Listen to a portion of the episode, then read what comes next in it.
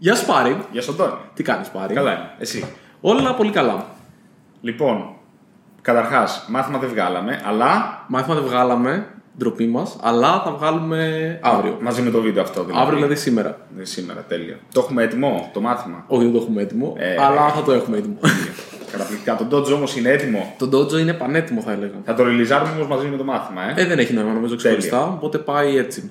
Τέλεια. Τι άλλο έχεις να μοιραστείς μαζί μας; Α, είχα φοβερό νεάκι. Φοβερό πες. νεάκι. Ε, ανακοίνωσε η Mirantis, που είναι η εταιρεία η οποία αγόρασε το Enterprise κομμάτι του Docker, για το οποίο είχα μιλήσει στο πρώτο παρθενικό μας επεισόδιο, Σωστά. ε, ότι συνεχίζουν ε, την υποστήριξη για το Swarm και ότι έχουν πάρα πολλά αιτήματα από πελάτες τους που έχουν ε, στο Enterprise κομμάτι της εταιρείας, οι οποίοι το γουστάρουν και θα κάνουν ε, σιγά σιγά commit σε πράγματα. Ανακοινώσανε ήδη δύο πρώτα που είναι τα jobs, δηλαδή να μπορείς να τρέχεις συγκεκριμένα πράγματα τα οποία ξεκινάνε και τελειώνουν ε, για το, στο Swarm. Και το. Ε, το, τα volumes. Που θα μπορείς να έχεις, ρε παιδί μου, storage, αποθηκευτικό χώρο στους containers σου, σε όποιο μηχάνημα και να είσαι, ρε παιδί μου. Θα παίξουμε αυτό το πρωτόκολλο που χρησιμοποιεί και ο κυβερνήτης στο CSI. C- CSI νομίζω. Κάπως ναι. έτσι νομίζω λέγεται, σαν τη Ε, Σιάννα. το οποίο μάλιστα volumes θα πούμε και στο μάθημα, άσχετο. Τέλεια. Αλλά ταιριάζει στο τέτοιο. Ήμουν πολύ χαρούμενος γι' αυτό. Οπότε ναι, αυτό είναι πολύ ενδιαφέρον γιατί είπαν ότι θα κάνουν, κάνανε σε blog post publicly commit, δηλαδή είπαν ότι θα το κάνουν αυτό. Και είπαν μάλιστα ότι στο KubeCon, που είναι το συνέδριο για το Kubernetes και containers που γίνεται στην Ευρώπη, νομίζω τον Απρίλιο ή Μάη, Okay. ότι θα βγάλουν και ημερομηνίες για το πότε θα γίνει. Οπότε Πολύ το βρήκα ωραία. θετικό. Θα το... Είμαι χαρούμενος γιατί παρόλο που ασχολούμαστε και εμείς με τον κυβερνήτη και οι πελάτες μας έχουν κυβερνήτη και που είναι το αντίπαλο δέος στην πραγματικότητα, κατά βάση είναι μια υπερβολή για τους περισσότερους όλο αυτό το πράγμα. Ναι. Γελάς εσύ τώρα, εντάξει, εγώ απλά την άποψή μου λέω. Θα, κάνω, θα κάνουμε ένα επεισόδιο το οποίο θα είναι αφιερωμένο Μπορεί. στο να κάνουμε τις συγκρίσεις γιατί θεωρώ ότι έχει πάρα πολύ νόημα για πολλούς ανθρώπους. Αλλά σήμερα δεν ξέρω αν θα είναι αυτή η μέρα γιατί έχεις επιλέξει εσύ θέμα. ξέρεις τι, τι με απασχολεί. Τις σε τελευταία απασχολεί; και Θέλω να μιλήσουμε. Θέλω να μιλήσουμε για... Με απασχολεί το code review, η κριτική στο software, ε, σε κώδικα, σε designs, στο τελικό αποτέλεσμα. Με απασχολεί πάρα πολύ τελευταία αυτό το θέμα. Και λόγω του ότι τώρα κάνουμε redesign την αρχική μας σελίδα και μιλάμε γι' αυτό ρε παιδί μου με αυτά τα φοβερά ατομάκια που μας το κάνουν. Ε, με απασχολεί αρκετά το πώς θα το κάνουν αυτό το πράγμα καλά. Γιατί εντάξει, έχουμε εμείς μια προπηρεσία σε αυτό λόγω εταιρείας. Ε, και εσύ τώρα στο eFood σίγουρα λαμβάνεις μέρος σε τέτοια πράγματα. Ε, και τέλος πάντων, με απασχολεί η αρχή. Βλέπω ότι είναι κάτι το οποίο δεν είναι ευχάριστο καταρχάς σε πολύ κόσμο. Δηλαδή το να. Δεν είναι ευχάριστο εννοείς για αυτόν που το κάνει ή για Για αυτόν κα... που δέχεται; Κατά βάση θεωρώ για κανέναν. Δεν είναι Οκ. ευχάριστο. Όχι για κανέναν. Συχνά δεν είναι για κανέναν. Δηλαδή, σπάνια θα δω κάποιον που θα πει Εμένα μου αρέσει να κάνω code review και σπάνια βλέπω άτομα τα οποία τους αρέσει να δέχονται κριτική στη δουλειά τους.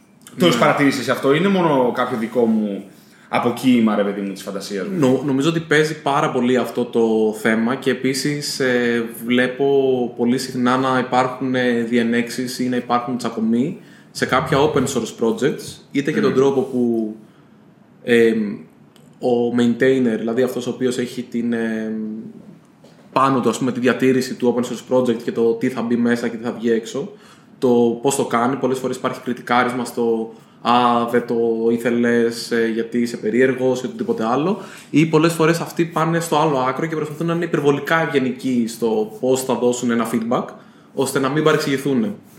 Αυτό είναι το πιο χτυπητό, ας πούμε, θα έλεγα κομμάτι γιατί, γιατί είναι κάτι το οποίο συμβαίνει εκεί έξω. Δηλαδή είναι όλα ανοιχτά, δεν είναι ότι μόνο η εμπειρία του τι συμβαίνει μες στην εταιρεία, που εκεί πέρα η ρόλη είναι πολύ πιο ξεκάθαρη συνήθως. Δηλαδή, αν εγώ είμαι ο ε, chief architect σε ένα project ή τέλος πάντων για κάποιο λόγο κάποιοι στην εταιρεία έχουν αποφασίσει ότι εγώ θα λαμβάνω τις αποφάσεις για την αρχιτεκτονική του πράγματος αυτού, τότε είναι ξεκάθαρο ότι άμα διαφωνούμε σε πλαίσιο αρχιτεκτονικής, μάλλον θα πάμε με τη δικιά μου άποψη εκτός αν με πείσει ότι η δικιά σου είναι σωστή. Αλλά όταν το βλέπεις εκεί πέρα έξω που δεν υπάρχουν τόσο ξεκάθαροι ρόλοι και ο καθένας έχει μια άποψη ή έχει έναν τρόπο που χρησιμοποιεί ένα project που είναι πολύ διαφορετικός, εκεί πέρα αρχίζει και διευρύνεται πάρα πολύ το πράγμα. Ναι. Είναι σίγουρα το θέμα του ποιος παίρνει την τελική απόφαση Ναι. είναι σίγουρα το κάτι το, το οποίο όσο πιο ξεκάθαρο είναι τόσο πιο πολύ διευκολύνει και την, όλη αυτή τη διαδικασία του, του review. Λοιπόν, ε, έχω τόσα πολλά για τα οποία θέλω να, να μιλήσουμε πάνω σε αυτό. Ε, ας μείνουμε πρώτα στο θέμα, βασικά θέλω να μείνουμε στο receiving end για αρχή, στον αποδέκτη Οκ. του review. Ε, βλέπω ότι ο κόσμος περνάει δύσκολα όταν έρχεται η ώρα να δεχτεί την κριτική επάνω στον κώδικά του. Να πω το, ένας κομμάτι που βλέπω από, βλέποντας εμένα μικρότερο τι θεωρώ ότι είχε, το, το προκαλούσε αυτό επάνω μου, γιατί εγώ το είχα. γιατί Μου άρεσε να. Και όταν μιλάμε για κριτική και για review, μιλάμε πάντα για τα αρνητικά. Κανένας δεν έχει πρόβλημα ποτέ να του πεις ότι αυτό το οποίο έκανε είναι γαμάτο. Προφανώς. Ναι, μιλάμε για το. Όχι απαραίτητα αρνητικά, όταν μπορεί να σου προτείνει μια εναλλακτική ή να σου Ναι. πει ότι ο τρόπος που επέλεξες να υλοποιήσεις κάτι μπορεί να μην είναι ευέλικτος. Όταν η απάντηση δεν είναι απλά ναι. Σωστά. Λοιπόν, ε, αυτό το οποίο ένιωθα εγώ πάρα πολύ είναι ότι το έπαιρνα πάρα πολύ προσωπικά. Δηλαδή, ε, λέγαμε ωραία πάρει, θα φτιάξουμε αυτό το κουμπί στο Sourceler που όταν το πατάς θα κάνει αυτό. Και εγώ καθόμουν και το σκεφτόμουν και έλεγα ωραία θα γίνει έτσι ο κώδικας, θα σπάσει έτσι, θα θα θα θα θα. θα. Και έλεγα μπράβο, πώς το σκέφτηκες όλο αυτό ρε παιδί και το έκανες. Και Φοβερός καθόμουν- είσαι. ναι, και έλεγα χίλια μπράβο εγώ στον εαυτό μου και έλεγα Α, είναι πολύ γαμάτο αυτό το, όπως το σκέφτηκα και θα το βγάλω και θα πάθουν όλη την πλάκα τους. Οπότε μόλις ε, έβγαινε αυτό στη φορά και ερχόταν ε, η ώρα να το δεις εσύ ή ο Θανάσης στον κώδικα και υπήρχε κάποια απάντηση στο ότι αυτή η επιλογή που έχεις κάνει εδώ it's not okay. Ε, Νομίζω ότι ένιωθα βλάκας, αν θέλεις να το πω έτσι. Ότι ξαφνικά άρχιζε και κατέρε. Δηλαδή το ότι υπήρχε κάτι λάθος τεχνικά, το ένιωθα ότι προσέβαλε την προσωπικότητά μου και θεωρώ ότι αυτό απαντάται σε σημαντικό βαθμό στους developers. Ναι, νομίζω ότι εκεί πέρα είναι δύο τα βασικά τα, τα σημεία που θα έμενα εγώ. Γιατί νομίζω ότι όλοι έχουμε περάσει από το σημείο που θεωρούσαμε ότι κάτι τέτοιο ήταν προσωπικό. Αρχικά δεν είναι προσωπικό. Δηλαδή δεν σημαίνει ότι επειδή έκανες μια υλοποίηση με την οποία εγώ διαφωνούσα, ότι εγώ θεωρώ ότι είσαι καλός προγραμματιστής. Δηλαδή, νομίζω πολλές φορές ε, κάνεις αυτό το λογικό σφάλμα και λες ότι για να πάει ο άλλος και να μου πει ότι όλα είναι τέλεια, σημαίνει ότι δεν είμαι καλός. Δηλαδή είναι τε- άσχετο το ένα με το άλλο. Μια υλοποίηση είναι μια υλοποίηση. Και επίσης η άποψη του άλλου εκείνη τη στιγμή μπορεί να είναι εξίσου λάθος όσο είναι και η δικιά σου υλοποίηση. Σωστά. Σωστά. Ή μπορεί να είναι και τα δύο σωστά. Δηλαδή δεν ζούμε σε έναν κόσμο που κάτι είναι ή άσπρο ή μαύρο. Υπάρχουν mm. πολλές αποχρώσεις ενδιάμεσες οι οποίες μπορεί να έχουν καλύτερη ή χειρότερη απήχηση για το project το οποίο δουλεύεις. Άρα μπορεί μια υλοποίηση για το Sourceler να ήταν λάθος τότε, αλλά να είναι σωστή για κάτι άλλο. Άρα δεν μπορείς να πεις ποτέ ότι χωρίς να έχεις το, το context του Το συγκείμενο. το, το συγκείμενο, σωστά. Όπω είπα και σε προηγούμενο επεισόδιο, ε, του τι γίνεται. Άρα το πρώτο βασικό νομίζω είναι ότι πρέπει να. Ειδικά για πιο νέους προγραμματιστές που μπαίνουν τώρα στο, στο κουρμπέτι, είναι πολύ σημαντικό να καταλάβουν ότι αυτό είναι μια ευκαιρία να γίνεις καλύτερος και δεν είναι μια κριτική η οποία πηγαίνει στην προσωπικότητά σου, στις δυνατότητές σου ή στις γνώσεις σου. Αυτό νομίζω είναι η πρώτη μεγάλη διαφοροποίηση. Μπορεί ο άλλος ο οποίος προτείνει κάτι διαφορετικό, είτε να έχει τύχει να έχει μια εμπειρία διαφορετική από σένα και άρα να ξέρει ότι ξέρεις τι, αυτό φαίνεται ωραίο, αλλά δεν δουλεύει σε κάτι άλλο.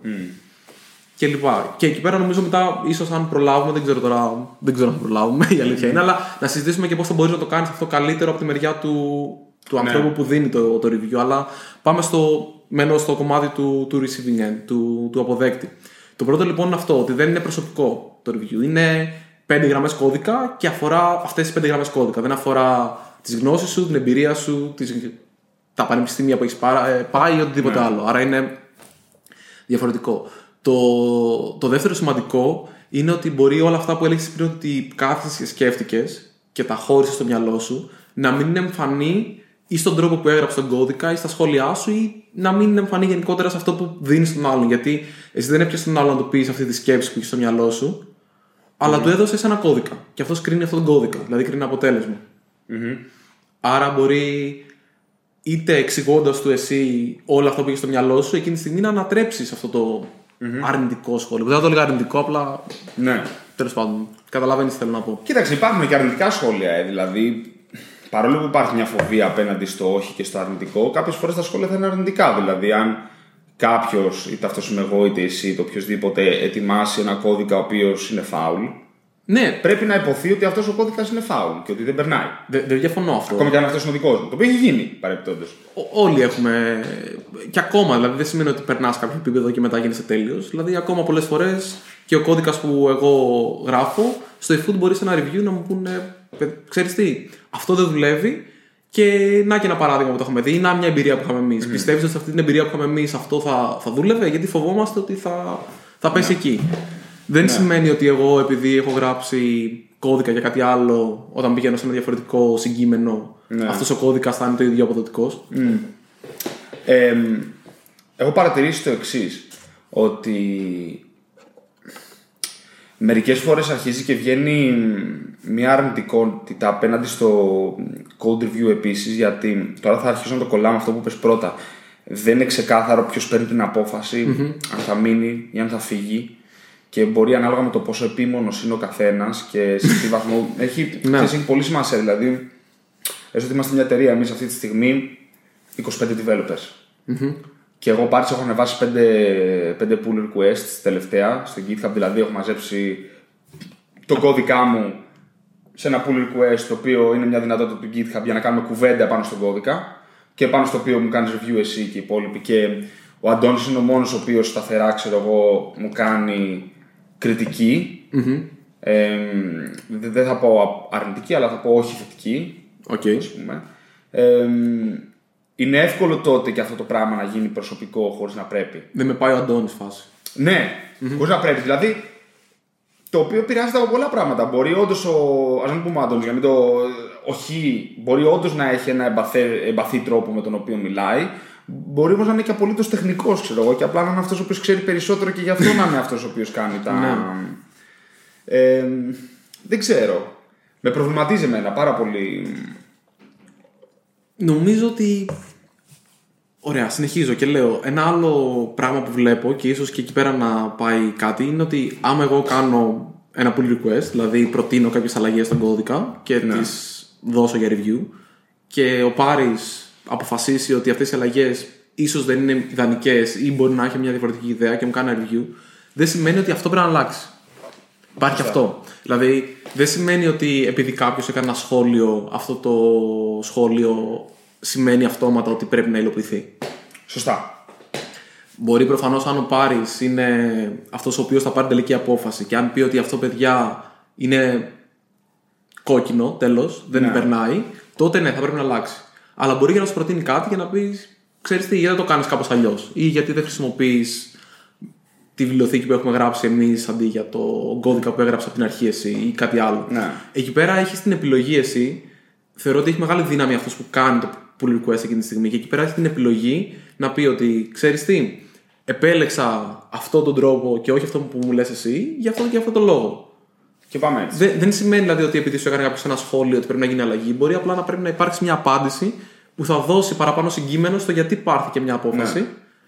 Και μετά να πει ο άλλος OK ή όχι OK. Αλλά μπορεί να γίνει μια. Γι' αυτό λέγεται και συζήτηση πάνω στο pull request. Στο pull request δεν λες, ξέρεις τι, πάρ το και πες μου αν είναι καλό ή κακό και ό,τι μου πεις θα το κάνω. Δεν είναι ότι εγώ περνάω κάποιο ISO και το ISO έχει πέντε βήματα πρέπει να κάνω comply και άμα Σωστά. δεν κάνω comply πρέπει να αλλάξω κάτι για να κάνω comply.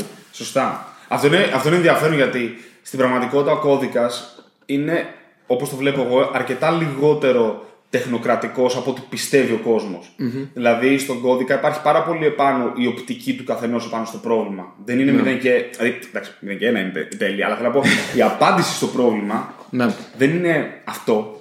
ναι. Είναι, είναι μια οπτική απέναντι σε κάτι. Δηλαδή ότι εγώ βλέπω ένα πρόβλημα και ο τρόπος που βλέπει ο Αντώνης να λύνεται αυτό είναι έτσι. Και όταν είμαστε σε μια εταιρεία δεν είναι μόνο Αντώνης, είμαστε κάποιοι και προσπαθούμε να βρούμε μια σύγκληση σε αυτό για να ελαχιστοποιήσουμε το ρίσκο στην πραγματικότητα. Αυτό γίνεται με το, με το review. Δύο ζευγάρια μάτια παραπάνω. Ε, αυτό το οποίο παρατηρώ αρκετές φορές είναι αυτός ο οποίος ετοιμάζει τον κώδικα, το pull request για να το δουν οι άλλοι και να κάνουν την κριτική τους επάνω. Ε, έχει αρκετές φορές στο μυαλό του ότι ε, ωραία, πάμε να το κάνουμε, να γίνει το review, να ξεκινήσω το επόμενο και δεν λαμβάνει υπόψη ότι, ξέρεις, πρέπει να έχω ένα χρόνο για, κου- να φροντίσω να υπάρχει κάποιος χρόνος για κουβέντα επάνω σε αυτό. Τόσο στο τόσο από πλευράς planning πριν, όσο και από πλευράς μετέπειτα. Γιατί ξέρεις, όταν κάνεις όταν κάνεις ένα σχέδιο, στην πραγματικότητα έχεις ένα στοίχημα με υπολογισμένο ρίσκο. Αυτό είναι. Λες, εγώ στοιχηματίζω αυτό και έχω υπολογίσει το ρίσκο σε αυτά και σε αυτά και σε αυτά. Αλλά στη διαδικασία, καθώς έρχεται η ώρα να πάρει άρκα και οστά, η λύση στο πρόβλημα την οποία έχεις συζητήσει, ε, τα παράμετροι μπορεί να αλλάξουν, δεδομένα μπορεί να αλλάξουν το και το. Οπότε γι' αυτό κάνουμε στο τέλος και, το, και το review. Νο, σπάνια βλέπω κόσμο να υπολογίζει ότι ξέρεις τι, η πέμπτη μου εμένα ή δύο μισές μέρες ναι. θα είναι review και κουβέντα under control. Και δημιουργεί στρες αυτό γιατί ε, έρχεται η ώρα, σου δίνει όλη την απάντηση και περιμένει από σένα να ξοδέψει κάποια φαιά ουσία να ανταπαντήσεις ή να το σκεφτείς. Και εσύ θεωρείς δεδομένο ότι Οπ, αυτό θα περάσει τώρα και πάμε στο άλλο. Ναι. Το έχω παρατηρήσει αυτό. Δεν ξέρω απαραίτητα. Ναι, ωραία. Πάμε να τα πιάσω ένα-ένα. Αρχικά, σίγουρα πρέπει να υπολογίσεις ότι το ότι εσύ σκέφτηκες ότι αυτή η λύση απαιτεί 10 γραμμές κώδικα και 3 τεστ και για να τα γράψεις αυτά θα χρειαστείς 10 ώρες και θεωρείς ότι σε αυτές τις 10 ώρες έχεις τελειώσει, εκεί πέρα έχεις πρόβλημα. Γιατί αρχικά μπορεί να έχεις code review, μπορεί να έχεις QA, μπορεί να υπάρξουν bugs τα οποία δεν έχεις υπολογίσει, μπορεί να υπάρξουν πάρα πολλά πράγματα. Μετά, άρα σίγουρα πρέπει να δεσμε... όχι να δεσμεύσεις χρόνο, αλλά να έχεις στο μυαλό σου ότι δεν μπορώ εγώ να πάω για να κάνω commit σε κάτι ο, ε, ότι θα πάρει δύο μέρες χωρίς να έχω υπολογίσει ότι αυτό το πράγμα θα αργήσει παραπάνω. Άρα αυτό είναι πολύ εύκολο, ξέρεις. Πας, λες, ρε παιδί μου, πόσο καιρό θέλω γι' αυτό, λες δύο μέρες, λες, παιδιά, αυτό σε δύο μέρες έτοιμο. Κάνεις pull request, υπάρχει μια αλλαγή, δεν μπορεί να την πιάσεις. Και σου λένε οι άλλοι, γιατί δύο μέρες δεν είπες; Μα το έκανες σε δύο μέρες, αλλά το review δεν το είχα υπολογίσει. Δηλαδή, το πολύ σωστό. Πολύ σωστό, πολύ σωστό. Άρα δεν είναι απαραίτητο το ότι πρέπει να πεις, ας πούμε, ίσως με το ότι η πέμπτη μου είναι για review ή η μισή μέρα είναι για Παράδειγμα review. αυτό. Και ατυχές κατά πάσα πιθανότητα, αλλά κατάλαβες τι εννοώ. Ε, εγώ όπως το κάνω συνήθως είναι ότι ειδικά όταν έχω αρκετά μέτωπα ανοιχτά, δηλαδή έχω αρκετά pull requests τα οποία είναι ίσως, αν και δεν ξέρω πώς είναι το αντίστοιχο παράδειγμα, αλλά είναι σαν μια διατριβή. Δεν ξέρω πώς είναι να κάνεις ναι. defend μια διατριβή. Το έχω δει σε άλλους. Ναι. Πολύ ωραίο. αλλά είναι παρόμοιο, δηλαδή έχεις προετοιμάσει κάτι και ενώ εντάξει στην διατριβή συνήθως ε, σου λένε μπράβο, πήρες 10 ή 5 ή 8 ή οτιδήποτε άλλο και τελειώνει εκεί πέρα. Είναι μια διατριβή που σου δίνει την επιλογή και σου λένε: Ξέρεις τι, θεωρώ ότι αυτό είναι 7 και να ο τρόπος θα το πάω στο 10. Ναι. Άρα εσύ πρέπει να υπολογίσεις και ότι πρέπει να ξανακάνεις κάτι και να το κάνεις καλύτερο. Δεν σημαίνει ότι ο καθηγητής σου εκείνη τη στιγμή που σου κάνει κάποιο σχόλιο και σου λέει να βελτιώσεις κάτι δεν σε συμπαθεί. Ναι, όχι, όχι. Είναι ακριβώς το ίδιο πράγμα. Που σου λέει πώς μπορείς αυτό το πράγμα το οποίο παρήγαγες να το κάνεις καλύτερο. Πιστεύεις βοηθάει άμα έχεις να παραδώσεις κάτι το οποίο. Εντάξει, και δύο μέρες είναι δύο μέρες, αλλά άμα είναι κάτι το οποίο είναι να πάρει δύο-τρει εβδομάδες, πιστεύεις βοηθάει να κάνεις στον διάμεσο κάποια. Σίγουρα. Με τι, σε τι σημεία αυτό ξέρω, του στείλει τακτικά κάθε Παρασκευή θα το δούμε ή θα ορίσεις κάποια σημεία νοητά μέσα στη διαδικασία; Πώς το. Ο τρόπος που το είχαμε. Επειδή στο Source μας είχε τύχει αρκετές φορές να κάνουμε μεγάλα projects. Ναι. Και αυτά τα μεγάλα projects να μην βγάζουν νόημα να τα κάνουμε λίγο-λίγο και προσπαθούμε να βρούμε τρόπους να τα, να τα ολοκληρώσουμε. Mm. Νομίζω ότι ο, ο τρόπος, γιατί δοκιμάσαμε διάφορα πράγματα, ο τρόπος που είχα δει να δουλεύει καλύτερα είναι να πηγαίνει στην παραγωγή κάτι το οποίο απλά δεν θα έχει επαφή ο χρήστης. Δηλαδή, mm. έτσι ότι θέλουμε να κάνουμε μια καινούργια σελίδα. Αυτή η σελίδα τι έχει, έχει ένα API που θα χτυπήσει, έχει τη βάση και έχει και το UI. Και το UI ενδεχομένως έχει και τρία ε, τρεις επαναλήψεις που θα το κάνουμε και αυτό όλο μαζί θέλει τέσσερις εβδομάδες λόγω. Θα προσπαθούσα να πάω migration στη βάση, ένα pull request, το τσεκάρουμε, βλέπουμε ότι δεν έχει σπάσει βάση, βλέπουμε ότι δεν είναι κομπλέ. Πάει αυτό. Ε, το, το API με ένα UI πάρα, πάρα πολύ απλό, ίσα ίσα για να δούμε ότι δουλεύει και ότι μας παρέχει την πληροφορία που θέλουμε. Δεύτερο pull request, τεστάρουμε ότι η πληροφορία είναι όλη εκεί. Άρα δεν χρειάζεται εγώ να βάλω έξτρα πεδία, να βγάλω πεδία, να ξέρεις να. Βήμα-βήμα από κάτω προς τα πάνω στην ουσία. Ναι, όπου, δηλαδή όπου κάτω είναι η βάση, πάνω είναι ο χρήστης δηλαδή στην ουσία. Γιατί είναι. OK, okay, ναι. Και μετά στο τέλος το, το τελικό, ας πούμε τέτοιο. Τώρα τα τρία βήματα αυτά ήταν τυχαία. Μπορεί να, να βγάζεις διαφορετικό νόημα να τα σπάσεις. Αλλά άμα πας να κάνεις κάτι μεγάλο, θα το βρεις μπροστά σου. Ναι. Και για την ακρίβεια είχαμε ας πούμε, ένα τέτοιο αντίστοιχο θέμα στο, στο eFood, ας πούμε τώρα τις, ε, αυτές τις εβδομάδες που περνάνε, κάνουμε ένα μεγάλο feature. Ωραία. Το, το οποίο το δουλεύαμε ας πούμε τόσο καιρό στο staging περιβάλλον, να το πω έτσι πολύ απλά. το έχουμε τεστάρει ότι δουλεύει κομπλέ, αλλά δεν έχουμε τεστάρει. Δεν έχει πάει στην παραγωγή τίποτα από αυτό το κομμάτι. Ένα μεγάλο κομμάτι κώδικα εφαρμογής, όπως τη πες το, που αυτή τη στιγμή δεν το έχει δει κανένας παραγωγικός χρήστης. Ναι, οκ. Και δεν είναι εύκολο να πεις ότι γυρνάω τον διακόπτη και απλά το περνάω όλο στην παραγωγή γιατί το έχω τεστάρει καλά στο, στο staging περιβάλλον. Γιατί υπάρχουν πάρα, μα πάρα πολλοί παράμετροι που μπορεί να σπάνε εκείνη τη στιγμή. Άρα ο τρόπος που το κάναμε πώς ήταν, ήταν ότι αφού μείναμε στο ότι το staging είναι το τελικό μας προϊόν, Ναι. τώρα σιγά σιγά παίρνουμε κομμάτια αυτού και το βάζουμε στην παραγωγή. Άρα ξανακάνουμε Κατάλαβα. δουλειά από την αρχή, ρε παιδί μου. Κατάλαβα. Αλλά είναι και πάλι πιο ασφαλές από το να πεις ότι γυρνάμε το διακόπτη με τη μία. Καλά, αυτό με το διακόπτη το απεχθάνομαι, ρε φίλε, πλέον ειδικά. Δηλαδή, όσο σκέφτομαι όλο αυτό το ρίσκο που φέρνει αυτό πάνω Ναι. του και πόσο εύκολο είναι να μην το κάνεις αυτό. Είναι, είναι, ζώρικο. είναι πανεύκολο να μην το κάνεις έτσι και να το κάνεις βήμα-βήμα. Αν το σκεφτείς δηλαδή στην ουσία. Είναι, είναι, είναι νο, νοητικό κατά βάση. Είναι πιο πολύ στο μυαλό σου κολλάει. Και λες, τι θα το βγάλω κομμάτι-κομμάτι, έλα μου όλο με τη μία. Αλλά είναι, είναι κακό να το βγάλεις όλο με τη, με τη μία. On the other end, που είναι το πιο ενδιαφέρον. Πάμε τη μία από την άλλη, γιατί ακόμα ο receiver έχει πολλά. Αλλά πάμε. πάμε να όχι, δούμε όχι, το άλλο. όχι, πέ, άμα, όχι, άμα έχεις ε, άλλα, πε, πε, πε, δώστα. Ένα άλλο, θεωρώ ότι στο κομμάτι που έλεγε για το χρόνο πριν, και την λίγο πίσω που έλεγε ότι θέλω να αφιερώσω κάποιο χρόνο, γιατί δεν είναι ότι το πατάω ένα κουμπί και γίνεται το pull request και τελείωσε. Ναι. Είναι να βοηθήσω τον άλλον ο οποίος θα δει τον κωδικά μου εκείνη τη στιγμή, να φάει το λιγότερο δυνατό χρόνο και να μου δώσει τη μεγαλύτερη δυνατή αξία από το review του. Πώς το κάνεις αυτό; Δηλαδή, αν εγώ ξεκινήσω και πω ότι έφτιαξα 5 γράμμες κώδικα. Άμα λοιπόν πάω και της πω fix bug, πότε σημαίνει αυτό το bug, τι πας να λύσεις, γιατί πας να βρεις αυτή την περίπτωση, πού έσκασε; Δηλαδή υπάρχει τόσο, τόσο πολλή πληροφορία που υπάρχει στο κεφάλι σου ή σε κάποιο Jira ticket, ακόμα και ένα link να βάλεις στο Jira ticket ή στο GitHub ticket ή κάπου τέλος πάντων που εξηγεί, παιδιά, συνέβη αυτό. Όταν ε, ε, μπαίνω από το Sourceler γραφείο στο Sourceler με λογαριασμό που τελειώνει σε Ναι. 3, συμβαίνει αυτό. Και να εξηγήσεις γιατί, δηλαδή να δώσει τον άλλον μία, την ιστορία του Α, είχαμε αυτό το θέμα και να πώς το λύσαμε. Εκείνη τη στιγμή ο άλλος μπορεί με τη μία να μπει, όχι με τη μία, αλλά πολύ πιο γρήγορα να μπει στο, στο κλίμα και να πει: Οπ, Α, ναι, αυτό μάλλον αφορά αυτό το κομμάτι του κώδικα, να αρχίσει να το δουλεύει λίγο στο μυαλό του, ώστε με το που δει τα αρχεία να ξέρει ότι ξέρεις τι είναι.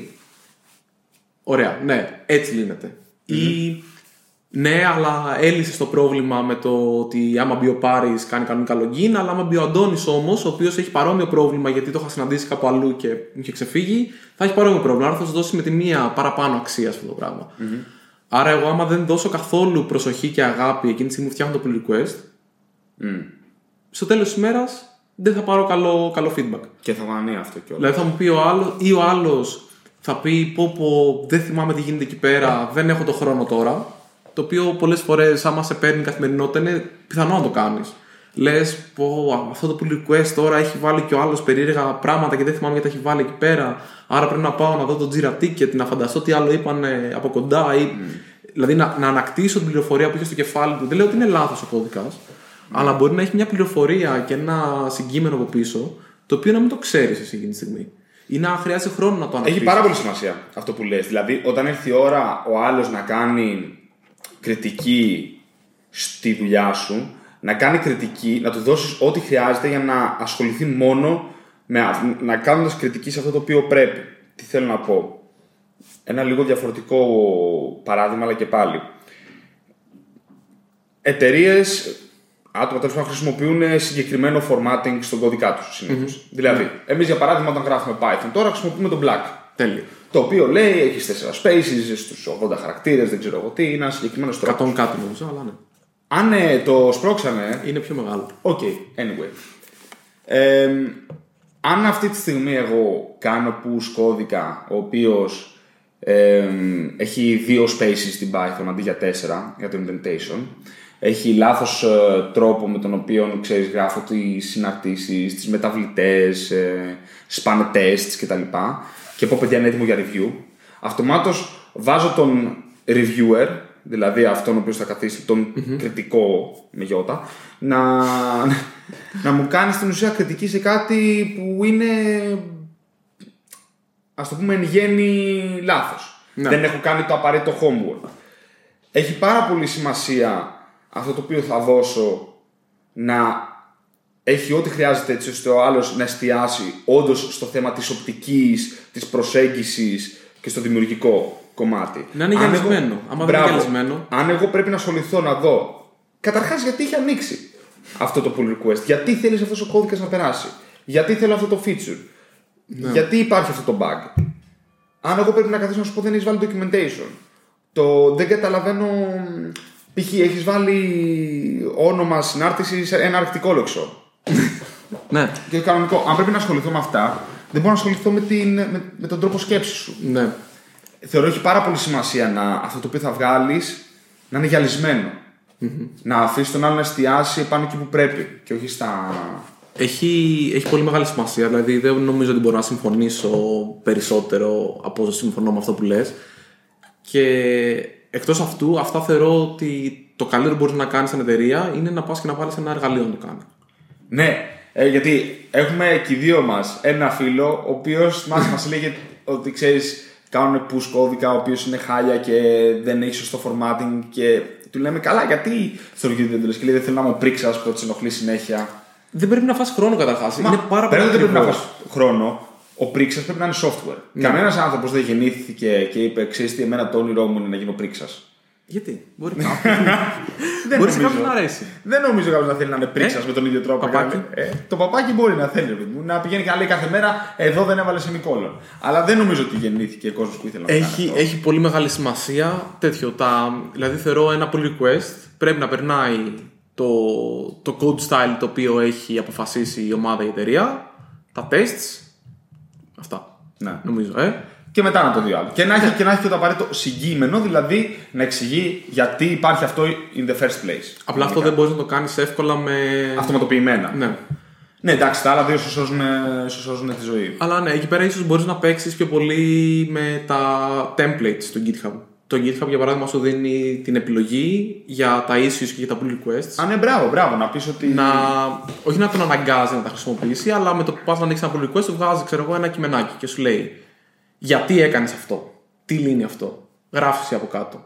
Γιατί πες μας, ξέρω εγώ, τρία σενάρια που μπορούμε να τεστάρουμε αυτό. Δηλαδή, μπορεί να έχει κάποια, κάποια πράγματα τα οποία έχουμε αποφασίσει ότι είναι καλό να υπάρχουν. Άρα, σου βγάζει ένα template. Προφανώς ο άλλος έγινε στη δικιά του ευχαίρεια το να συμπληρώσει ή όχι. Αλλά μπορείς να έτσι ενθαρρύνεις τον άλλον για να του δείξεις τι πληροφορία θα ήθελες. Γιατί μπορεί να μην είναι και σαφές στον άλλον τι πληροφορία θέλεις εσύ να δεις σε ένα pull request. Αυτό είναι, αυτό είναι εν τέλει και όλας και αυτό που, που είπα και λίγο πιο πριν. Κάνοντας όλα αυτά τα οποία είναι τεχνοκρατικά και τεχνικά, αφήνεις εν τέλει τους ανθρώπους να ασχοληθούν με το κομμάτι που όντως είναι υποκειμενικό και χρειάζεται όντως οπτική και δεν είναι ένα και να κάνει δύο. Γιατί εκεί θέλεις το review. Το review δεν θέλεις για να σου πει κάποιος ότι εσύ έγραψες ένα και να κάνει τρία. Εντάξει, αυτό θεωρούμε ότι ειδικά από ένα σημείο και μετά Το- υπάρχει ένα επίπεδο. Θέλουμε να δούμε την, την προσεγγιση επάνω σε αυτό. Και είναι πάρα πολύ σημαντικό και θεωρώ ότι ε, με απασχολεί πάρα πολύ γιατί θεωρώ ότι πρέπει να είμαστε έτοιμοι και να δεχτούμε το, την κριτική, αλλά και να τη δώσουμε σωστά. Άρα αυτό είναι πάσα. Εντάξει, συγγνώμη να, να το πω ότι σε αυτό το μεταξύ, εντάξει, επειδή και εμείς έχουμε δουλέψει πάρα πολύ καιρό μαζί και τώρα κάνουμε κάποια πράγματα μαζί. Ε, ρε γαμώτο, δε- δεν είναι, ξέρεις, συμφωνούμε πάρα πολύ. Το βλέπεις, ρε παιδί μου, σε αυτό το πράγμα. να, Θα να μπο- βρούμε κανένα θέμα για την επόμενη φορά που να διαφωνούμε full. Δηλαδή, έχουμε- Μπορούμε. Μπορούμε να βρούμε ένα στο να οποίο να πούμε- τσακωνόμαστε και να παίξουμε και ξύλο. Ε, ρε φίλε, θα τις πάω, δεν θέλω. Από το ξέρω, θα τις πάω. Όταν πάρω και εγώ μαύρη ζώνη μπορούμε να παίξουμε οκ. μια παλίτσα, αλλά τώρα όχι ακόμα. Για λέγε. ε, λοιπόν, ωραία, πάμε και λίγο στην άλλη μεριά. Ναι. είναι πολύ σημαντικό να δείξεις στον άλλον την ιδέα του γιατί θεωρείς ότι υπάρχει μια καλύτερη λύση. Γιατί θεωρώ ότι εκτός από τις περιπτώσεις που μπορεί να έχει ξεφύγει ένα λάθος στον άλλον εμφανές, το πρόβλημα σε έναν κώδικα είναι ότι είτε η εμπειρία σου στον κώδικα είναι μικρή, άρα α, να κοίτα πώς το κάνουμε γενικά αυτό το project και καλύτερα ακολούθησε αυτό το, τον τρόπο Ναι. γιατί προφανώς δεν θες να ανοίξεις ένα project και να έχετε 15 διαφορετικά μυαλά μέσα, θέλεις να δουλεύεις με έναν τρόπο. Άρα με το που το μάθεις να μπορείς να απλοηγηθείς εύκολα. Άρα λοιπόν πρέπει να, να εξηγείς στον άλλον γιατί κάνεις κάποιες αλλαγές. Για παράδειγμα, το Ω, δεν το κάνουμε έτσι, δεν είναι μια καλή απάντηση. Το Α, κοίταξε πώς το είχαμε κάνει σε αυτή την περίπτωση και προσπάθησε να κάνεις κάτι παρόμοιο, είναι μια καλή απάντηση. Ε, το να κάτσεις να μπεις σε μικροπράγματα, δηλαδή πολλές φορές εγώ το έκανα πάρα πολύ παλιά, ε, αλλά τώρα προσπαθώ να το μειώνω όσο, όσο πάει ο καιρός. Επειδή είμαι ψυχαναγκαστικός με κάποια πράγματα, καθόμουν και έμπλεκα σε λεπτομέρειες. Τύπου αυτή η μεταβλητή δεν έχει καλό όνομα. Άμα είναι πολύ ρε παιδί μου χτυπητό αυτό, να το πεις, αλλά μάλλον δεν χρειάζεται να μπει σε τόσο, σε τόσο πολύ λεπτομέρεια, γιατί μετά ο άλλος χάνει και το νόημα. Ή μπορεί αυτό να το δημιουργήσει άλλα προβλήματα. Αλλάζει το όνομα της μεταβλητής, πρέπει να ξαναδείς όλο τον κώδικα ότι έχει αλλάξει σωστά, για παράδειγμα. Δηλαδή πρέπει λίγο να έχεις μια ισορροπία εκεί Έχεις πολύ πέρα. δίκιο σε αυτό. Νομίζω. Έχεις πολύ δίκιο σε αυτό. Και όσο βασικά εξηγούσες το θέμα στην αρχή, σκεφτόμουν πάρα πολύ αυτό και νομίζω ότι η άποψη που έχω τώρα είναι ότι οτιδήποτε μικροδουλειά πρέπει να την πιάνει ένα εργαλείο, τύπου ε, συντακτικά και τέτοια πράγματα. Και από εκεί και πέρα δεν πρέπει να ασχολείσαι καθόλου. Δηλαδή, αν κάτι θεωρείς ότι συνεχώς το κάνεις, πρέπει να βρεις έναν τρόπο να το κάνει ένα εργαλείο για σένα. Και αλλιώς να μην το κάνεις καθόλου. Συμφωνώ πάρα πολύ. Ε, πω, πω, έχω τόσο πολλά να πω και δεν ξέρω από πού, από πού να ξεκινήσω. Λοιπόν, θα σου πω τι πιστεύω ότι έχει σημασία που κάνουν αρκετοί λάθος και το λέω γιατί το έχω, το έχω δεχτεί κι εγω σε ένα βαθμό και το έχω κάνει κιόλας. Ε, με ενοχλεί να πηγαίνουμε, ξέρεις, ε, πλαγίως Ναι. και να μην είναι to the point. Πολλές φορές σκέφτεσαι, «Α, να μην τον προσβάλλω τον άλλον. Άρα, αλλά, αυτό αυτό, το- αλλά αυτό γίνεται αντιληπτό. Ναι. αλλά αυτό δεν γίνεται αντιληπτό. Πιστεύω έχει πάρα πολύ σημασία να σε ευθύς όταν κάνεις όταν κάνεις κριτική επάνω στη δουλειά κάποιου. Είτε αυτό είναι κώδικα, είτε είναι design, είτε είναι το τελικό προϊόν. Και όταν λέω να σε ευθύς δεν εννοώ να σε αγενείς ή να το κάνεις από προσωπικού, είναι το στυλ ξέρεις τι. Πιστεύω αυτό. Ή αυτό είναι έτσι, άμα. Γιατί για να το λες το πιστεύεις, ρε παιδί μου. Και όχι. Μήπως θα μπορούσαμε εναλλακτικά να λάβουμε υπόψη πιθανόν. Μια... Κατάλαβες και, Ναι. και, να, και να γίνει ένα τέτοιο περίεργο πράγμα που διαβάζει δύο, προτά... δύο, δύο γραμμές στο GitHub και ακόμα δεν έχει πει ο άλλος τίποτα. Ναι. Δεν να πεις. Α, α, α, έτσι. Αλλά υπάρχει ένα. Ένα ενδιάμεσο. Υπάρχει στάδιο. ένα ενδιάμεσο στάδιο στο οποίο μπορείς να, μπορείς να σε ευθύ τεχνικός, χωρίς να είσαι προσβλητικός, επειδή Ναι. και να υπάρχει ένας καλός τόνος. Πιστεύω ότι έχει πάρα πολύ σημασία γιατί βοηθάει και τον άλλον να εστιάσει πάνω σε αυτό Που έχει το, σημασία. το οποίο έχει σημασία. Και όχι στο πόσο ευγενικός ή όχι είσαι. Προφανώς δεν γίνεται ποτέ να είσαι ευγενικός, αλλά θεωρώ ότι έχει πάρα πολύ σημασία να είσαι, να είσαι to the point επάνω σε αυτό που θα πεις και τεχνικός. Έχει σίγουρα διαφορά νομίζω να είσαι αγενής από το να είσαι συγκεκριμένος. Ναι, ναι, ναι. Αν ναι, μπορώ ναι, ρε παιδί ναι. μου να τα ορίσω κάπως. Δηλαδή το να σου πω τι χαζομάρα έχει κάνει κύριε Πάρη, αυτό είναι αγένεια. Το να σου πω Πάρη αυτό καλύτερα να το κάνουμε έτσι, ναι. μπορεί να ακούγεται αυστηρό ή τέλος πάντων πιο ευθύ, αλλά εκείνη τη στιγμή έχω, Ναι. έχω μια συγκεκριμένη λύση. Δεν, δεν πάω να κάνω επίθεση αυτό που έκανες. Δεν σου λέω Πάρη αυτό δεν δουλεύει. Σου λέω Πάρη αυτό μάλλον. ναι. Μήπως να το κάνουμε έτσι. Επίσης, είναι πιθανό και κάτι να μην δουλεύει, αλλά ξέρεις, εκεί του λες: Ξέρεις τι, αυτό δεν δουλεύει για αυτό το λόγο. Ακριβώς, ναι. Υπά, υπάρχει υπάρχει μια, μια συλλογιστική. επάνω σε- Δεν, δεν δουλεύει για αυτό το λόγο. Χρειαζόμαστε κάτι άλλο που να καλύπτει αυτό. Πιθανόν αυτό να είναι μια λύση. Ναι. Ξέρεις, δίνεις τον άλλο και εξηγείς γιατί αυτό είναι λάθος. Γιατί πι- κάτι πολύ πιθανό να είναι λάθος και θέλουμε στο review να φανεί το ότι είναι λάθος. Αυτό είναι λάθος για αυτό το λόγο. Ποια περίπτωση θέλουμε να καλύπτεται που δεν καλύπτει αυτό το λάθος, αυτή. Πάρε και μια εναλλακτική για την περίπτωση που την έχω εγώ έτοιμη, αλλά up to you το πώς θα καλύψουμε Ναι. αυτό, αυτή την προπόθεση που τώρα δεν δεν καλύπτεται. Ε, θεωρώ έχει πάρα πολύ σημασία αυτό. Το άλλο που έχω δει και επίσης εγώ κάποτε δεν το είχα, αλλά τώρα το θεωρώ ότι το έχω κατακτήσει και είμαι legit πάνω σε αυτό είναι το ότι δεν ξέρεις πότε να σταματήσεις. Έχει πάρα πολύ Ναι. σημασία. Γιατί τι γίνεται; Βλέπεις ότι κάτι είναι βλακεία. Πιθανόν κάτι να είναι βλακεία, εντάξει. Ναι. Και το λες στον άλλον. Με τον τρόπο σωστός, λάθος, όποιος είναι αυτός. ναι. Και δεν γίνεται αντιληπτό. Είτε επειδή ε, ξέρεις, το άτομο που διαβάζει το review για κάποιο λόγο δεν, δεν είστε συντονισμένοι. Μπορείς να το πεις λάθος, μπορεί εκείνος να έχει προβλήματα, ρε παιδί μου, στο σπίτι του και το μυαλό του να είναι ξέρεις, σε πιο σημαντικά θέματα και να μην μπορεί να αφομοιώσει την πληροφορία. ναι. Μπορεί απλά να μην να είστε σύμβατοι χαρακτήρες, δεν έχει σημασία. Δεν το πιάσε. Πρόσεξε. Δεν το πιάσε και, ό- και όποιο φταίει, φταίει. Ε, Εσύ φταίεις. Είσαι τόσο πιθανό, δεν θα είναι. Ε, αυτό είναι το πρώτο που πρέπει να σκεφτείς, ότι εσύ δεν το είπες καλά. Σωστό. Κάτι γνώμη μου. Ε, έχω πιάσει τον εαυτό μου να λέει αφού έχω δίκιο, θα το, το πω. Δεν θα ησυχάσω. Μέχρι να γίνει, αφού το ξέρω Ναι. ότι έχω δίκιο. Ε, πρέπει να αφήσεις το άλλο άτομο να πάρει την ευθύνη και να γίνει αυτό το οποίο είναι να γίνει. Θα διαφωνήσω. Το Για να- πιστεύω πάρα πολύ. Θα, θα, θα πω όμως βέβαια εξαρτάται κάθε φορά τι ρόλο έχεις. Ένα. Και δύο, γιατί βαρύτητα μιλάμε. Άμα εμένα. και κλείνω για παράδειγμα. Άμα τώρα. Ε, στο, έστω ότι στο dojo ε, το εργαλείο που φτιάχνουμε για τα, για τα μαθήματα μα- ήμασταν μια full-fledged εταιρεία που το έκανε με πολλά άτομα μέσα και έπρεπε από σένα να περάσει το, το review και, εγώ θε, και εσύ μου λέει ξέρεις τι εδώ έχουμε πρόβλημα με τις πληρωμές θα χρεώσουμε λάθος νούμερο και θα χρεώσουμε τρεις φορές πάνω και εγώ, εγώ σου λέγα έλα μωρέ δεν υπάρχει περίπτωση το και το δεν έπρεπε να το αφήσεις να περάσει Ναι. προφανώς Μπράβο. Βασικά είπα θα διαφωνήσω για να δώσω λίγο έτσι πιο.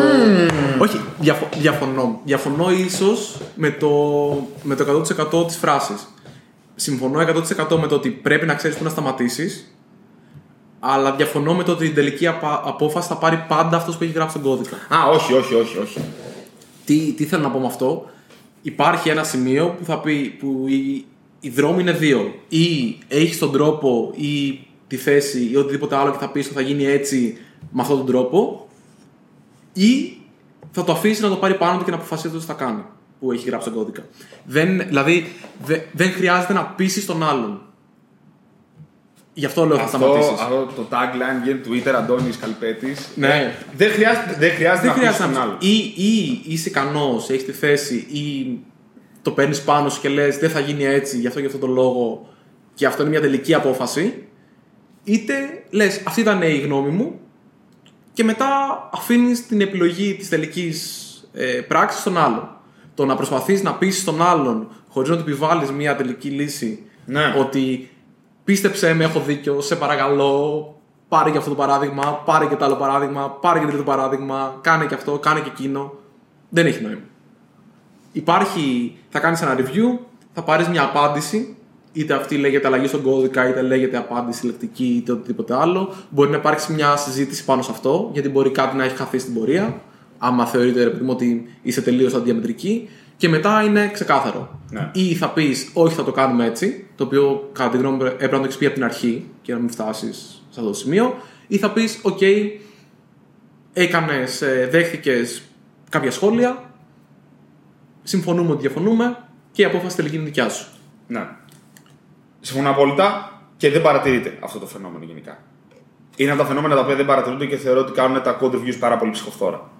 Γιατί είναι πάρα πολύ ψυχοφθόρα. Και αυτό επίσης, sorry και για να συνεχίσω, υπάρχει και από τις δύο πλευρές. Δηλαδή και στις δύο πλευρές, άμα έρθεις εσύ και μου κάνεις ένα review και μου πεις Αντώνη, ξέρεις τι, μάλλον κάνω αυτό. Ναι. Και εγώ δεν πω, παίρνω την ευθύνη και θα, πω, θα το κρατήσουμε όπως είναι. Θα σου πω, μα ρε πάρει. Θα μου πεις, Όχι, μα Αντώνη πρέπει να το κάνουμε έτσι. Και ρε πάρει, δεν, δεν έχει άλλα 50 παραδείγματα. Ναι. Εκεί πέρα ή θα πεις, OK, το κάνουμε όπως είπες εσύ πάρει, γιατί δεν θέλω να πάρω την ευθύνη, γιατί δεν έχω λόγο που προτιμώ το δικό μου, άρα θεωρώ ότι η εμπειρία στο δι- συγκεκριμένο κομμάτι του κώδικα είναι καλύτερη και άρα σε εμπιστεύομαι. Ή θα σου πω, OK, σε ευχαριστώ πάρα πολύ, καλό το σχολείο σου, θα συνεχίσουμε έτσι Ναι. Οτιδήποτε τραβάει τη συζήτηση και έχει. Δηλαδή δεν είναι ρε παιδί μου, άμα τώρα σε κάθε pull request τώρα που κάνεις, το οποίο μπορεί να. άμα ρε παιδί μου πηγαίνει γρήγορα η ομάδα, όχι από άποψη features, αλλά από άποψη καινούργιων πραγμάτων που μπαίνουν και πόσο συχνά γίνονται αλλαγές. Άμα θες 10 pull request τη μέρα και για κάθε 10 pull request έχεις μια εβδομάδα από πίσω που θα το τραβάς και λες, Έλα, σε παρακαλώ, έλα μωρέ. Ναι, άμα ναι, δώσει ναι, και ναι. σοκολατίτσα. δεν γίνεται έτσι. Όχι, δεν γίνεται. Και τα pull request θεωρώ ότι είναι ο πυρήνας επικοινωνίας των προγραμματιστών. Ναι, όχι, σίγουρα. Οπότε δεν μπορείς να χάνεις τον χρόνο. 100%. 100%. Ε, μ, έχει, έχει αρκετή σημασία, θεωρώ. Εντάξει, τώρα αρχίζουμε και μπαίνουμε και σε ένα άλλο τομέα, οπότε δεν θα το κρατήσω πάρα πολύ εκεί, αλλά Ε, ε, ο ήλιος φταίει. ε, τώρα έχω ένα, ένα κερατοειδή λιγότερο στο ένα μου μάτι. Εντάξει, έναν έχει, ε. Έναν Ο- an- Anyway. Θα μαυρίσουμε λιγάκι, δεν πειράζει. Δεν Έτσι, πειράζει. καλοκαίρι. Από, από τη μία πλευρά. Ε, λοιπόν, κοίταξε να δεις τώρα τι άλλο παίζει μπάλα. Εγώ, για παράδειγμα, άμα κάνουμε κάτι παρέα και έρθει η ώρα να μου κάνεις εσύ review, είμαι 100% σίγουρος, επειδή σε ξέρω όλα αυτά τα χρόνια, ότι έχεις πάντα στο μυαλό σου το best interest του project. Ναι, πολύ σωστό γι' αυτό. Εγώ το έχω δεδομένο αυτό. Δηλαδή και πέρα ότι το έχω αυτό δεδομένο, ε, εγώ δεν νιώθω. Καλός ή κακός, δεν ξέρω. Δεν νιώθω ποτέ ότι έχω, επί συγκεκριμένο τώρα στον Αντώνη για παράδειγμα, να αποδείξω κάτι. Ναι. Φαντάζομαι το ίδιο και εσύ προς εμένα. Οπότε όταν κάνουμε review ένα στον άλλον τη δουλειά μας, που λέω, αυτή τη στιγμή νομίζω ότι το κάνουμε πιο casual, δεν είναι τόσο formulated, ε, νιώθω, νιώθω ότι αυτό είναι κάτι εντελώς τεχνικό και εντελώς επάνω στο, στο project και είναι όλα ξεκάθαρα. Ξέρω ότι όταν λέει ο Αντώνης κάτι γι' αυτό, το εννοεί 100% έχοντας στο μυαλό του 100% το project. Πολύ σημαντικό. Αυτό το πράγμα ε, κάνει τα πάντα πιο εύκολα γιατί βγάζει ερωτήματα, βγάζει σκέψεις και σε αφήνει, σε αφήνει να εστιάσεις. Κάτι, Κάτι, κάτι, κάτι. Εντάξει.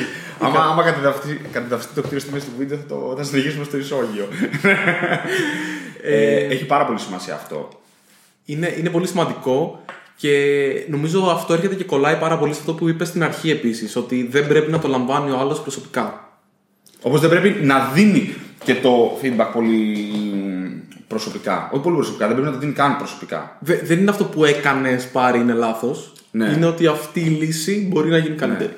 Παρεπτόντως, επειδή το είπα και αποφεύγω να το λέω γιατί δεν μου αρέσει πλέον, αποφεύγω αρκετά τη λέξη feedback πλέον επάνω σε αυτό. Γιατί εντάξει, τώρα σου παίζω και εγώ με τις λέξεις και είναι έξι από αυτά που μου πιάνουν κάθε κάμποσο. Το έχω το μυαλό μου στο feedback σαν κάτι ξέρεις, μια άμεση απόκριση. Ναι. Ενώ, ενώ θεωρώ ότι η κριτική που κάνουμε πάνω στο software και γενικά στη δημιουργική δουλειά έχει πολύ σημασία να είναι διυλισμένη. Υπάρχει το διυλισμένη. Υπάρχει νομίζω σαν λέξη. Αλλά έχει περάσει από διύλιση. OK. Anyway, εμ, Είναι πολύ σημαντικό. να έχει περάσει κάποια στάδια σκέψης και να είναι, να είναι ψύχραιμη, να μην είναι παπά, πάρτο, το Είναι- feedback του κυκλώματος. Είναι και από τις δύο μεριές αυτό που λέγαμε και πριν. Είτε πρέπει να κάνεις ένα pull request και να το έχεις ωραίο γυαλισμένο και όπως απαιτείς ή περιμένεις από τον άλλον να έχει αφιερώσει τον απαραίτητο χρόνο ώστε να αξιοποιήσει καλύτερα το δικό σου χρόνο που θα του δώσει να το, να το κάνεις review. Έτσι και το review σου θα πρέπει να έχει και αυτό, γυαλιστεί και αυτό, Ναι. ώστε να πάρει Ναι, το καλύτερο ναι, ναι, ναι. δυνατό. Την καλύτερη δυνατή απάντηση και όχι feedback. Σωστά, ναι. ε, Αυτός που έκανε το, το pull request. εκείνη Πρέπει τη να είναι στιγμή. καθαρό, να είναι net, να μην είναι gross ε, product. Ναι, όλο είναι αυτό. το, το δεν νομίζω να δουλέψει. Επειδή δεν προλάβαινες να το δεις παραπάνω και να το εξηγήσεις. Δεν είναι σωστό. Αυτό είναι το επόμενο που ήθελα να θίξω. Δηλαδή ότι σαν εμ, seniors σε μια ομάδα έχει πολύ σημασία να φροντίζεις να έχεις τον απαραίτητο χρόνο να ασχοληθείς με αυτά.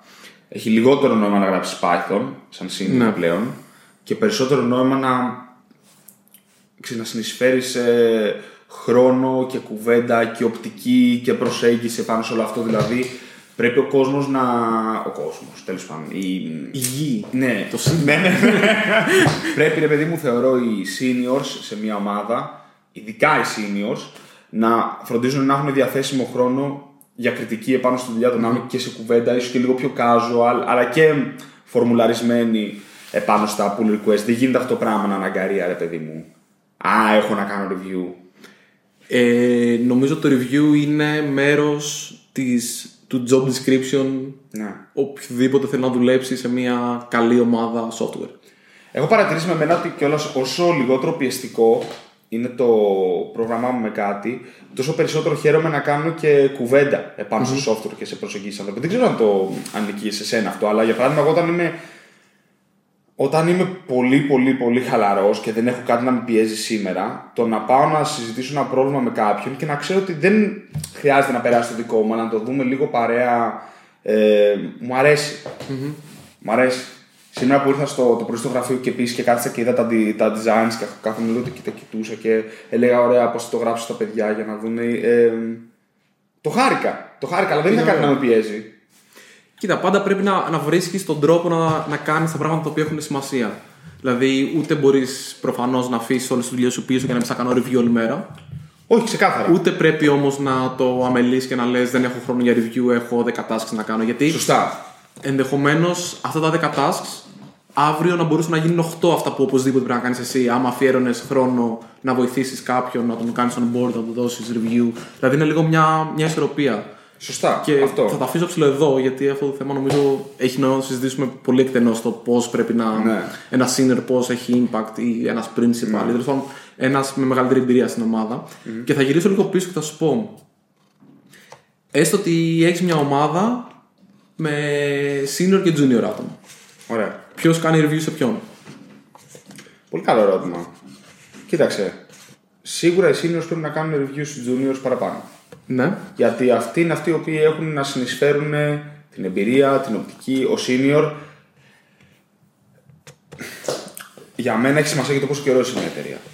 Και μια πολύ μικρή παρένθεση, το να βλέπω seniors που κάθε δύο χρόνια αλλάζουν εταιρεία, εμένα κάτι που δεν μου αρέσει. Οκ.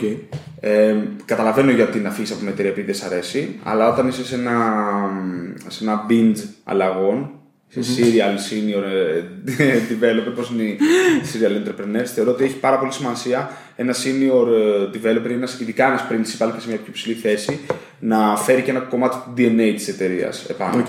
Έχει, πιστεύω ότι έχει πολύ σημασία γιατί διευκολύνει πολύ τις αποφάσεις. Απλά να το πω. Το ότι εγώ κάθομαι και γράφω JavaScript δύο χρόνια, Ναι. και άλλα δύο, και άλλα δύο, και άλλα δύο, και άλλα δύο σπασμένα. Ε, Χωρίς να σημαίνει ότι πρέπει να μείνει μια ζωή σε μια εταιρεία. Απλά θεωρώ ότι κάπου πρέπει να περάσει ένα τετράχρονο, πεντράχρονο για να.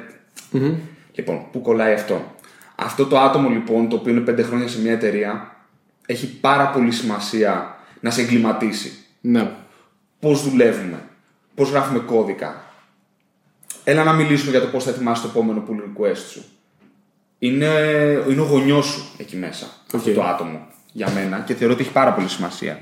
Θεωρώ ότι έχει σημασία να κάνουν reviews οι juniors κατά βάση μεταξύ τους. Γιατί θεωρώ ότι το να κάνει ένας junior σε έναν senior ε, κριτική δεν είναι άχρηστο, είναι ένα nice to have.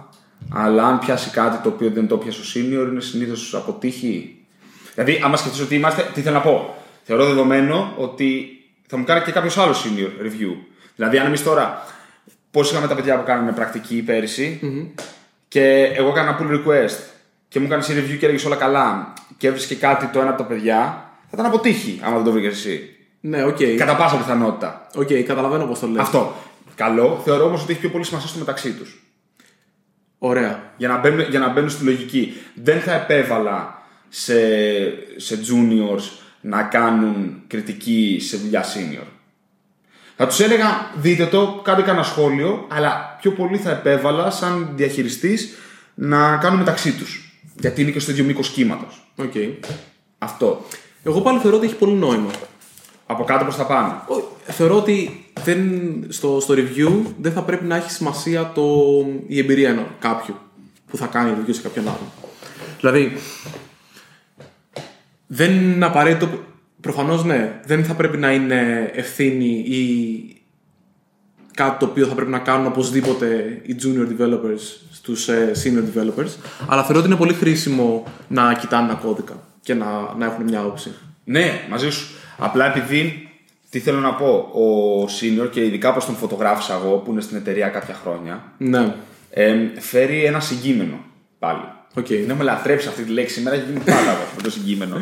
Θεωρώ ότι η εμπειρία που φέρνει είναι ένα, ένα πολύ σημαντικό asset το οποίο έχει να δώσει κάνοντας κριτική. Και γι' αυτό θεωρώ ότι επιβάλλεται στην ουσία αυτός να φροντίσει στους νέους να μεταφέρει το DNA Ναι, οκ. της εταιρείας. Το, το καταλαβαίνω έτσι και έτσι σίγουρα έχει πάρα πολύ νόημα. Εγώ πιο πολύ είχα στο μυαλό μου το αν θα πρέπει να φοβάται να σχολιάσει ένας junior. Όχι, όχι, όχι. Ναι, πρέπει να ναι. ενθαρρύνεται. Αυτό πρέπει να, πρέπει να ενθαρρύνεται γιατί. Πρόσεξε να δεις, θεωρώ ότι έτσι χτίζεται και η αυτοπεποίθηση. Ένας, α- αυτό που είναι ένα άλλο πολύ μεγάλο θέμα που μπορούμε να πιάσουμε κάποια στιγμή. Αλλά θεωρώ ότι μαθαίνοντας να κάνεις κριτική και να δέχεσαι κριτική, σιγά σιγά χτίζεις αυτοπεποίθηση. Γιατί το πρώτο πράγμα που μαθαίνεις είναι ότι είναι OK να κάνεις σταθερά λάθη. Και ότι ο λόγος που έχουμε προβλέψει αυτές τις διαδικασίες είναι για να μπορούμε να κάνουμε ελεύθερα λάθη. Ναι. Κάτι το οποίο δεν μπορεί να κάνει ε, ένας γιατρός που έχει τον ασθενή ανοιχτό, ξέρω εγώ. Κατάλαβες. Ή ένας δικηγόρος ο οποίος υπερασπίζεται κάποιο άτομο στο δικαστήριο και ξέρεις. Εμείς έχουμε αυτή την πολυτέλεια να είμαστε υπό πιο ήρεμες καταστάσεις και να μπορούμε ήρεμα να κάνουμε λάθη και να τα δούμε μεταξύ μας πριν φτάσουν στον τελικό χρήστη. Όλο αυτό χτίζει αυτοπεποίθηση. Ναι.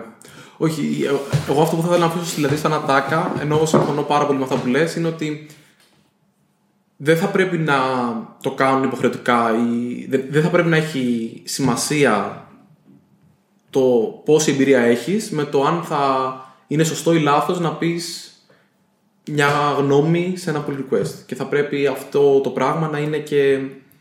να μην, να μην πειράζει να κάνεις λάθος. Γιατί μπορεί να μου πεις εσύ, ξέρεις τι, μήπως να το κάνουμε έτσι και τελικά να υπάρχει απάντηση. Αλλά εκείνη τη στιγμή αυτόματα έχεις πάρει την απάντηση σαν junior ότι γι' αυτό το κάνουμε αυτό το πράγμα σε αυτήν την εταιρεια Το οποίο δεν το έχεις πριν σαν πληροφορία. Οπότε με τη μία έχεις μάθει.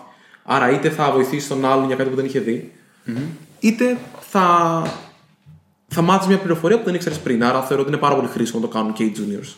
Τώρα που το λες και σκέφτομαι ότι θα ήταν ωραίο. Το κάνουμε κάποια στιγμή. Για πες. Ε, Έχοντας junior σε μια ομάδα, οι οποίοι κάποια άλλη στιγμή θα συζητήσουμε για το πόσο καιρό πρέπει να μένουν σε αυτή τη θέση που λέγεται junior και τι θα πει junior, αλλά θα το κάνουμε άλλη φορά. Άλλη φορά, άλλη φορά αυτό. Ε, θα ήταν χρήσιμο να λες και τι, δύο φορές το μήνα θα κάνεις ένα review σε ένα senior. Ναι. Αυτό. Δύο φορέ το μήνα. Ή όποτε θες, όποτε αισθάνεσαι εσύ ότι ένα pull Εντάξει, request. αυτό ξέρεις, μπορεί να γίνει το κακό με το όποτε θες. Είναι Ναι. είτε πάει στο ένα άκρο συνήθως, όταν κάποιος δεν έχει εγκληματική δύναμη, είτε πάει στο ένα άκρο είτε πάει στο άλλο. Είτε το κάνω ποτέ, ή κάθομαι όλη μέρα. Είναι και σαν κάνω αυτό που reviews. λένε μπορεί να παίρνεις όση, όση άδεια θέλεις το χρόνο. Μπράβο, ναι, είναι σαν το remote work που λέγαμε την Ναι. προηγούμενη φορά. Είσαι στο σπίτι σου και είτε δουλεύεις όλη την ώρα, είτε δεν δουλεύεις καθόλου αν δεν το έχεις χτίσει σαν, σαν διαδικασία. Εγώ το θεωρώ ειδικά στα πρώτα βήματα, γιατί θεωρώ ότι όταν κάποιος είναι junior είναι στα πρώτα βήματα. Ναι. Δεν θεωρώ ότι είναι όταν δεν έχω λεφτά να πληρώσω παραπάνω. Πέταξα εγώ τώρα το τέτοιο μου. ναι. ε, θεωρώ ότι έχει σημασία να του πεις ξεστή. Κάντο δύο φορές το μήνα. Μμμ. Ναι. Και έχει, έχει Και άμα, σημασία. και άμα δεις ότι δεν το κάνει, σπρώξτε εσύ κανένα βίντεο στο chat και πες του να σου πω τσέκαρε Αυτό- το αυτό. Τσέκαρε το αυτό, πώς σου φαίνεται; Μπορεί να έχει γράψει και τον κώδικα. Δηλαδή μπορεί μια αλλαγή που κάνει ένα senior να είναι πάνω σε κώδικα που έχει γράψει ένας junior και να έχει καλύτερο Μπράβο. συγκείμενο εκεί πέρα. Πολύ καλό. Ε. Καλή πέτη. Αυτό ήταν πάρα πολύ ωραίο τώρα. Μ' άρεσε πάρα πολύ. Μα είναι- Γράφει κάτι ο Junior, κάνει ένα follow-up ένα senior και του λέει: Ωπ, για δες το review. Ακριβώς. Σε αυτό που έχει κάνει. Καλά, με τρέλανες τώρα. Μα εννοείται. Με τρέλανες. Αφού. Ό,τι καλύτερο αυτό. Με ξέρεις ότι είμαι Ναι, ναι. τρελιάρης. Σου έχω πει: Θέλω να δίνεις απαντήσεις σε ερωτήματα. Αυτή είναι η δουλειά. Αυτά. Τέλεια. Ναι. Το τραβήξαμε λες πάλι σήμερα, ε. Φοβάμαι λίγο να Ρε ξέρει. φίλε, είναι, Αλλά είναι, πριν- είναι, είναι φοβερή κουβέντα όλο, όλο αυτό το θέμα με τη. Και νομίζω ότι με θα την το κριτική. ξαναπιάσουμε. Δηλαδή είναι πολλά θέματα που Σίγουρα. έχουμε πιάσει τελευταία τα οποία θα κάνουμε Όλο σίγουρα- αυτό ήθελα να το μιλήσουμε. Εγώ είχα ξεκινήσει να το γράφω σαν ένα άρθρο στο blog μας, το οποίο το έχουμε παρατήσει λίγο τελευταία, αλλά θα το θα ξαναπιαστεί και λέω είναι μια καλή ευκαιρία τώρα να, το, να τα πούμε λίγο. Ναι. Γι' Αυτό. Τέλεια. Οπότε, Οπότε, let's wrap it up. Wrap it up. Λοιπόν, βγάζουμε μάθημα οπωσδήποτε. Δηλαδή, βάζω τον ε, ποπό μου κάτω και Ναι, σου βαρεύομαι να το βγάλουμε. Ε, έχουμε meetup σε δύο εβδομάδες. Πολύ ωραία. Θα ανακοινωθεί μαζί με. Θα ανακοινωθεί και αυτό. Link στο description θα έχει. Θα έχει γιατί θα το έχουμε ανακοινώσει πριν βγει live το βίντεο. Μπράβο. Θα το γράψω τώρα το email δηλαδή, της ανακοίνωσης. Πολύ ωραία. Ε, τι ήθελα, ναι. Έχουμε κλασικά Spotify, Apple και Google Podcasts. Τέλεια. Αλλά, αλλά, αλλά, Αλλά έχω βάλει και καμιά δεκαπενταριά ακόμα πλατφόρμες που δεν τις έχω ξαναδεί ποτέ μπροστά μου. τη έχει επάνω το, το εργαλείο. Τις έχει το εργαλείο που χρησιμοποιούμε για να κάνει. Ναι, οπότε αν είστε κάπου αλλού, πια. Ε, μήπως έχουμε και Audible; Το Audible δεν νομίζω ότι είχε. Ε, τώρα. Τι είναι το Audible; Άστο τώρα τι να σου λέω, ρε, εδώ και εσένα. Audible. Ε, τι πάνω, κάτι. νομίζω Stitcher, Breaker, Beaker, ε, Anyway. podcast, pod... Τρ. κάτι. Podcaster. κάτι χα- δεν, δεν τι έχω ξανακούσει. Τελειώνω όλα σε άρα. Έφτιαξα accounts μόνο και μόνο απλά για να ανεβάσω το feed. Ωραία, χαίρομαι. Αλλά κάποιος ο οποίος άκουγε ενδεχομένως από κάποιο άλλο ή προτιμούσε να έχει κάποιο άλλο podcast ε, listener. Πλέον μπορεί να το Πλέον έχει μπορεί να το δει και εκεί. Μπράβο. Οπότε, Αυτά τα λέμε την άλλη εβδομάδα. Ανανεωμένοι. οπότε, Τα λέμε. see ya.